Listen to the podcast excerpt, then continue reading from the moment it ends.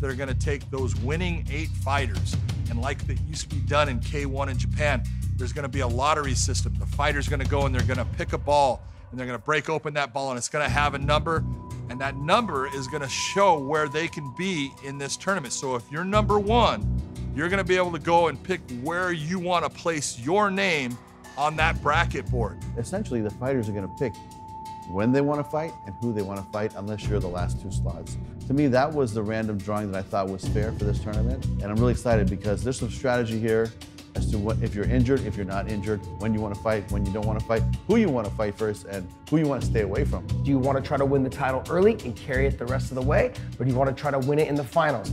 That has to do with how well the fighter understands himself, how well he is feeling physically, also how well he knows his camps are going, and how well he matches up against his opponents stylistically, the ones that are still left in the tournament after round one.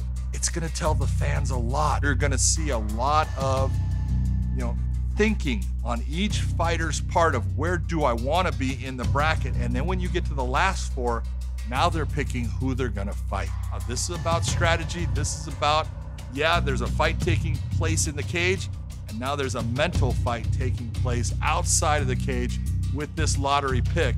It will make it very exciting. It will make it very fun.